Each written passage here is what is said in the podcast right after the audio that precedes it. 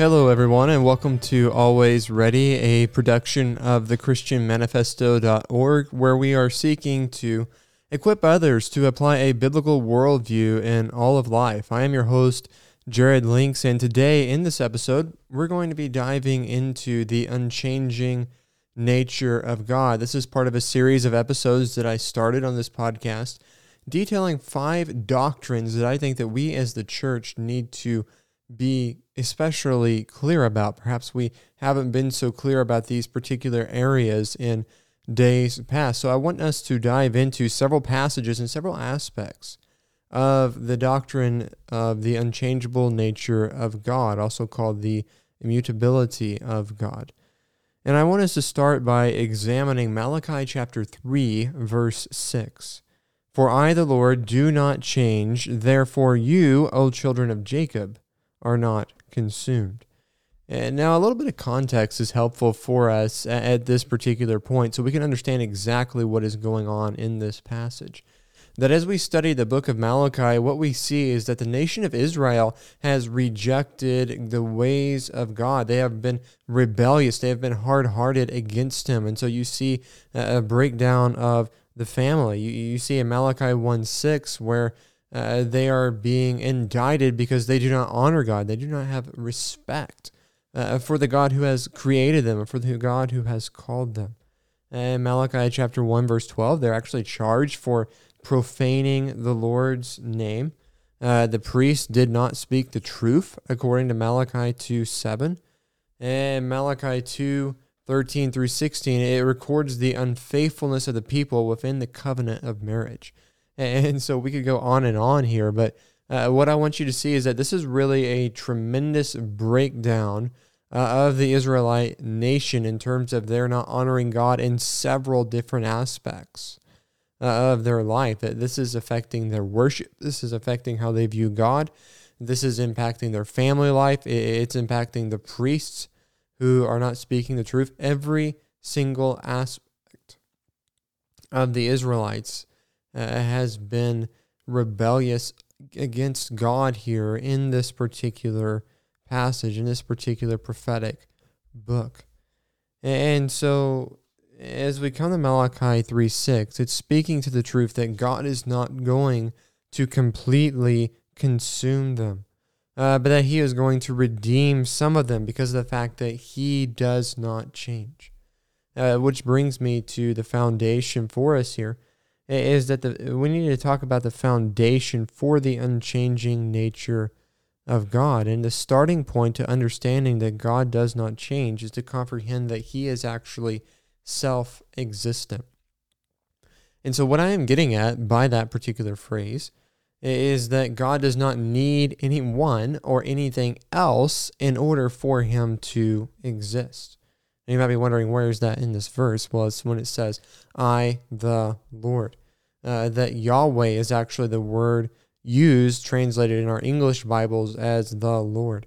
And the name Yahweh it shows the supreme self existent nature of God, uh, that He is gloriously transcendent of His creation, that He is the supreme Lord over it all. Uh, he, he doesn't need me, He doesn't need you, He doesn't need humanity or any part of His creation in order to exist. And so, as we dive into the unchangeable nature of God, uh, this doctrine regarding God's self existence, it's really pivotal for us to understand. Uh, that if you think about the contrast here between us as human beings and God on this particular point, is really mind blowing. Uh, we as humans, we we need others to exist. Uh, whenever you're born, you're dependent upon your parents, you're dependent upon your family to provide for you, to take care of you, to feed you, to nourish you. And that's the same for all of us as human beings. We're dependent upon someone else. And as we continue to grow up and to mature, um, growing into the stage of young children and even into our early teenage years and so forth, we're still very dependent upon others, that we're depending upon others to to provide for us and to help us to grow and to learn and to understand um, as Christians how to live glorifying to God, that we're very dependent upon other people. And even as we enter into adulthood, there's still a, a level of dependence that we have. Um, even if you are completely independent in terms of your food supply, uh, drop me an email if you are, because I'd probably like to learn from you. Uh, but even if you're completely independent in terms of that and you have your own business, um, that, that would be a pretty high level of independence of what we consider being independent if you worked for yourself and provide all your own food and all that. But you're still to some degree going to be dependent on others because you have to have customers to come to buy your product or to use your service in order to sustain that business. And at the very least, we're dependent upon God. Uh, we're dependent upon God because He is the author of our lives, He is the creator, He is the sustainer of our lives. And in Colossians 1 17, if you go and you examine that passage, what you see is that it is Jesus Christ who sustains the universe. And not only does He create it, He actually sustains it. And so you and I are only alive right now because of the sustaining grace of the Lord Jesus Christ. And so we are dependent as human beings in the sense that we do not exist in and of ourselves. At the very least, we are dependent upon God for our existence. But in contrast, God is not that way. He existed before anything else was ever created, and He always will continue to exist. In fact, uh, his name, Yahweh, this name Yahweh, it is often translated as Jehovah in English. It occurs over 6,000 times in the Old Testament. And that's really quite an astounding number. Uh, if you begin to try to wrap your mind around that, that, that means that this name is occurring frequently throughout the passage of the Old, the text of the Old Testament. And one of the most famous of those usages is Exodus chapter 3, verses 13 through 15. And in that particular passage, we read, that Moses said to God, If I come to the people of Israel and say to them, The God of your fathers has sent me to you, and they ask me, What is his name? What shall I say to them? God said to Moses, I am who I am. And he said, Say to this people of Israel, I am has sent me to you. God also said to Moses, Say this to the people of Israel The Lord, the God of your fathers, the God of Abraham, the God of Isaac, and the God of Jacob has sent me to you. This is my name forever, and thus I am to be remembered throughout all generations. And so in verse 15, where the text says, the Lord, that again is the same Hebrew word as is used in Malachi chapter 3, verse 6.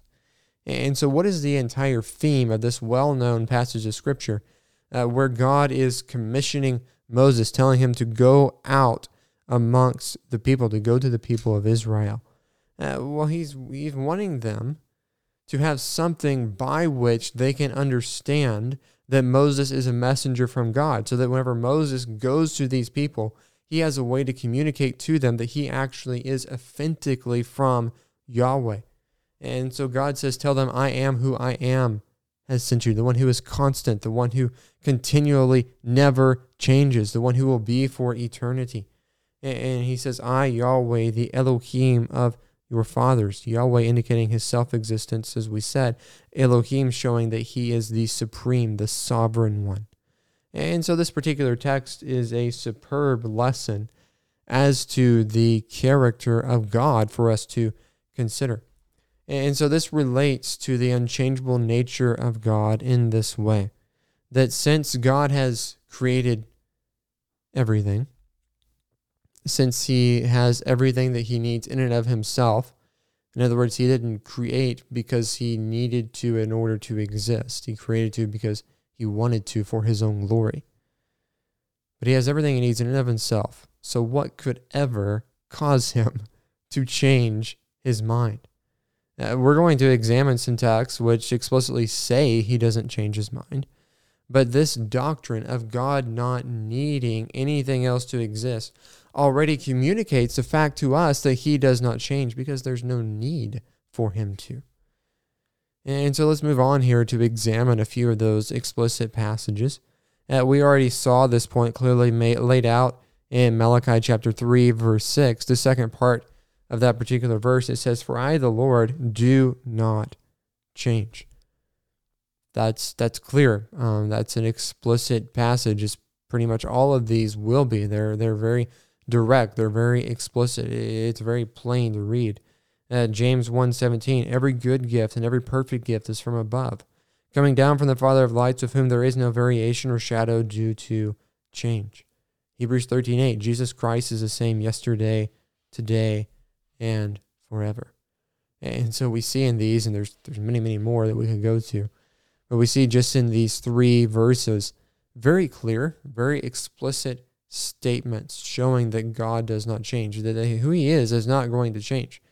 Um, God is who He is, and He will always continue to be because He is the ultimate perfection. He is perfection. He is ultimate goodness. He is justice. He is righteousness.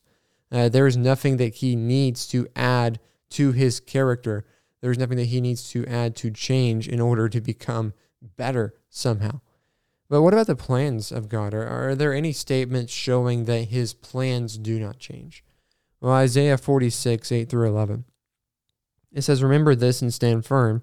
Recall it to mind, you transgressors. Remember the former things of old, for I am God and there is no other. I am God and there is none like me, declaring the end from the beginning. And from ancient times, things not yet done, saying, My counsel shall stand and I will accomplish all my purpose calling a bird of prey from the east, a man of, count, of my counsel from a far country. I have spoken, and I will bring it to pass. I have purpose, and I will do it. Uh, this is a clear testimony to the unchanging plans of God. Uh, he has already declared the end from the beginning, uh, that he has already set forth his plans and he will accomplish them. That is definite language. And so this is a very clear text showing that the plans of God do not change. And we know as Christians that His Word, um, that the Scripture, the revelation of God, is not changing either. That it is that the canon is finished. It is complete. Uh, we read in at the last part of the book of Revelation, just to give you one quick verse here. Revelation 22, 18 through 19. I warn everyone who hears the words of the prophecy of this book. If anyone adds to them, God will add to him the plagues described in this book. And if anyone takes away from the words of the book of this prophecy, God will take away his share in the tree of life and in the holy city, which are described in this book. There's a lot we could say about that verse, but um, foundationally, what we see here is God will protect his word. Uh, that God is finished revealing himself through the scripture. There's not going to be a 67th book added to the canon next year. It is a complete canon, all 66 books, the exact books that God inspired, and no more will be added to them. And so, what we see from these passages is very clearly the character of God does not change, the plans of God will not change. And the revelation, the word of God, does not change because he is finished writing and inspiring the scripture. Everything that we have uh, that we need is in the word already. Uh, these are not difficult statements to interpret. They're they're very straightforward and explicit. But coming to that point, uh, I want to move on to examine some common objections to the unchangeable nature of God. So I, I cannot tell you how many times I personally have had conversations with individuals who will reject this particular doctrine that they believe that God does change or that his plans will change or some variation along those lines. Uh, in spite of all that we just read, all of the clear statements of Scripture, uh, they will say that yes, God still changes his mind. Some people will. And that's why I actually included uh, this doctrine in the group of the ones that I think need to be clarified. Uh, because there's at least a decent chance that if you or I go to the typical church down the road in our community, someone at that church, perhaps even the pastor of that church, will bring up an objection whenever you say that God does not change. And I figure I'm probably not the only one who's going to run into uh, such objections. And so it's probably helpful to spend some time considering these and giving a biblical faithful response to them. And so the first objection that I want to bring up here that, that some people will assert is they will say that the scripture literally says that God's God regrets making a decision, which would mean that he changes his mind according to their viewpoint. Uh, 1 Samuel chapter 15 is actually one of the landmark texts for us to go to kind of uh, battle this out and to consider this particular issue. And so let's go there and let's read a few different verses here in this chapter. Uh, let's read verses 10 through 11 first. The word of the Lord came to Samuel I regret that I have made Saul king, for he has turned back from following me and has not performed my commandments. And Samuel was angry and he cried to the Lord all night. So did you see that here? That the text says that God regrets that he makes Saul king. So, oh, it looks like God is changing his mind. Do we need to change our particular theological position? Do I need to delete everything that I have recorded in the first 15 minutes of this podcast and start over and revise my theological understanding here? Well, I don't think so, but let's continue on. We read again in 1 Samuel 15:35, and Samuel did not see Saul again until the day of his death, but Samuel grieved over Saul, and the Lord regretted that he had made Saul king over Israel. So that's two two statements in the same chapter where we see God saying, "I have regretted that I've made Saul king." And so what is going on here in this text? Well, here is a good rule of biblical interpretation for us to remember whenever we're coming to passages of Scripture seeking to understand what they mean. The same God who inspired Samuel is the same God who inspired the Apostle Paul, who inspired Malachi, who inspired the psalmist, the author of Hebrews, and all of the other biblical authors. Okay, so that means that the Bible is not contradictory at all because God does not contradict himself. And so the key to understanding this whole thing is just to take a little bit closer look at the context of 1 Samuel 15. Uh, we've read these two statements here about God changing his mind, but about God regretting they made Saul king, excuse me. But sandwiched in between them is verse 29. And also the glory of Israel will not lie or have regret, for he is not a man that he should have regret. And so here we have a very clear statement that God does not regret things. So we have seen that God does not change from other passages of Scripture as well. And so, based on not only the context of 1 Samuel, but also the total teaching of the Word of God, it would be incorrect for us to say that God changes his mind, regretting things in the sense that we as human beings do. He is certainly grieved by the actions of Saul here in this particular text. But that does not mean that he changes his mind like you and I do whenever we decide to change what we are going to get for lunch tomorrow. He is displeased by Saul's disobedience, but the purposes of God will continue. Uh, the word regret is used in a way that is humanly speaking. Uh, it's not referencing that God changes his mind. In other words, the passage is describing God with human language. Uh, let me give you a clear example of this type of thing going on in Scripture. So we have in John 4:24, God is spirit, and those who worship him must worship in spirit and truth. And so God the Father does not have a physical body like we do. He is a spirit. Of course, we understand that Christ really did take on human flesh, but that's not what we're talking about here in this particular verse. God is spirit, and yet we read this in Psalm 89:13. You have a mighty arm. Strong is your hand, high your right hand. Uh, now, do we really believe that God has a literal arm or a hand whenever we read passages like this? Well, of course we don't. We understand it. this is symbolic language, and yet it is used to reference the power and the mightiness of God. And let me give you another one Isaiah 66 1. Thus says the Lord, Heaven is my throne, and the earth is my footstool. Well, what is the house that you would build for me, and what is the place of my rest? Now, is this passage calling on us to believe that God is literally propped back in a lazy boy with his feet resting upon the earth? No, of course not. We understand that it is talking in a human way about God.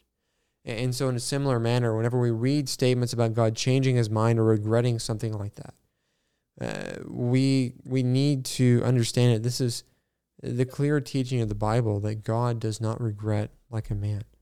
That's what 1 Samuel 15 literally says right in the middle of the text. That he does not regret things like we do. That is a big, bold, 50 foot sign right in the middle of the chapter telling us, hey, God does not change like you do. I'm just using human language to describe God here in this point in the passage. Uh, God, God does not change his mind. So these texts are using symbolic uh, manner. They're communicating in a symbolic manner. And so, is there any reason to believe on passages like 1 Samuel 15 and God changed his mind. No. He is simply expressing the grief and the sorrow at Saul's unfaithfulness, talking in a human way. Second objection here God changed his mind about the destruction of Nineveh and at other points. Now remember how God, after telling Jonah a few times, that God ends up, um, he sends Jonah to the city of Nineveh, which, like I said, took a few times.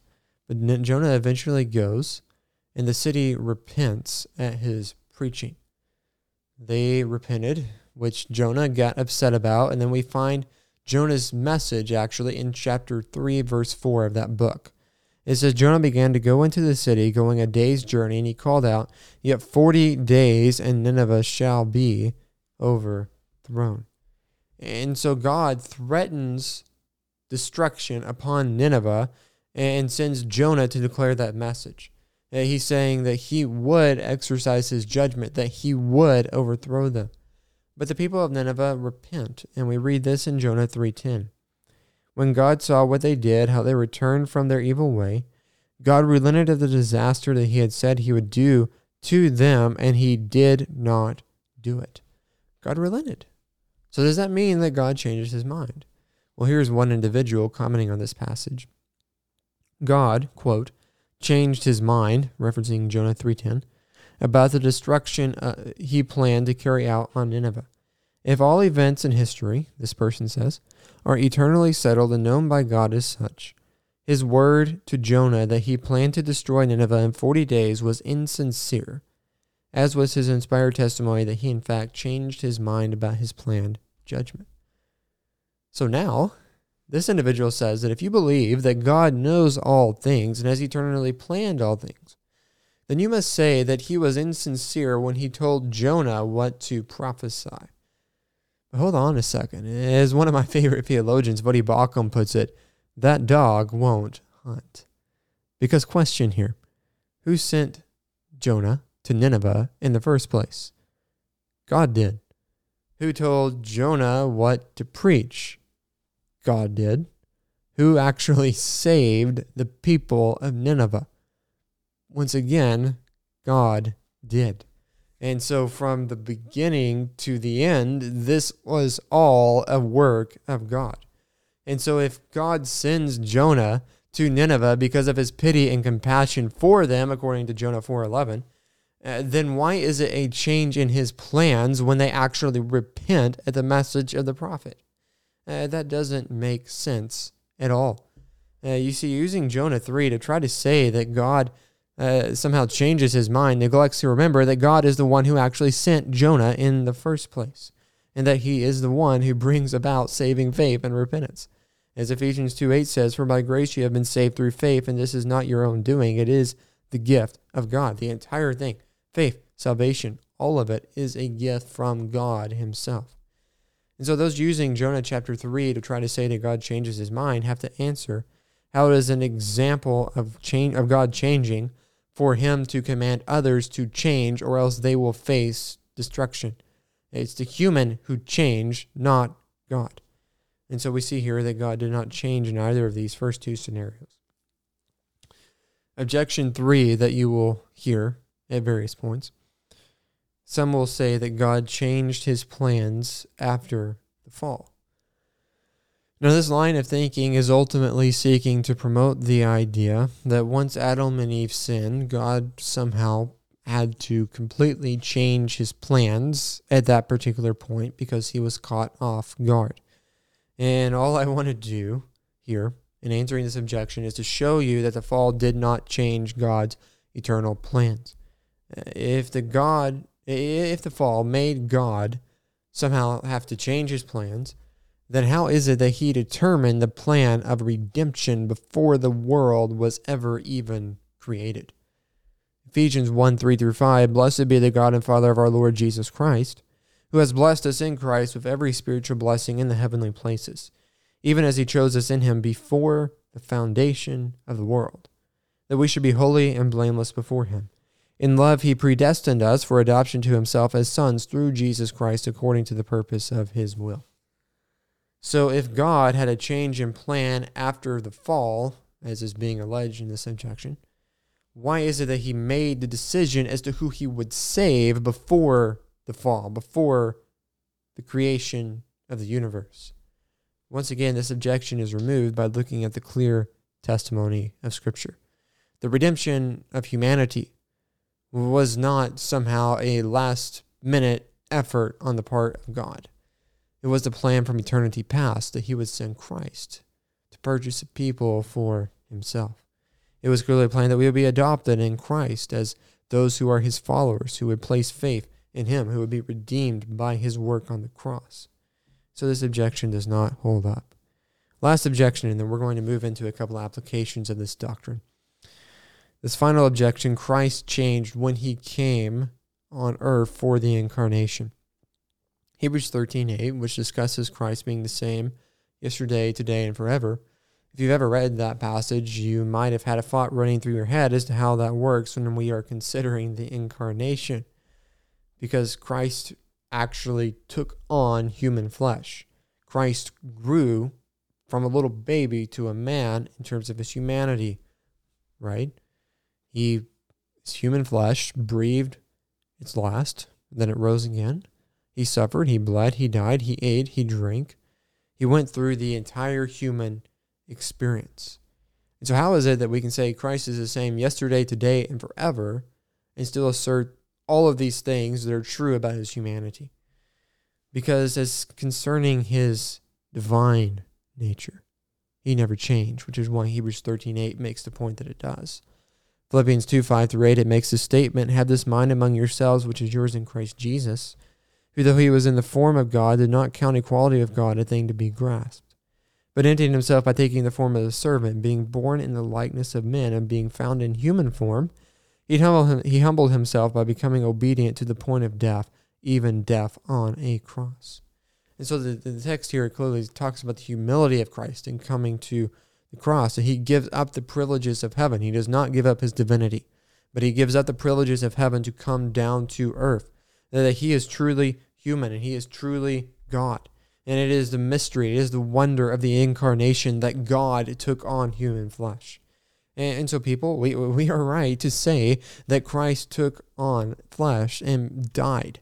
But that divine nature never changed. And that is what we were talking about when we say God that Christ did not change according to Hebrews 13:8.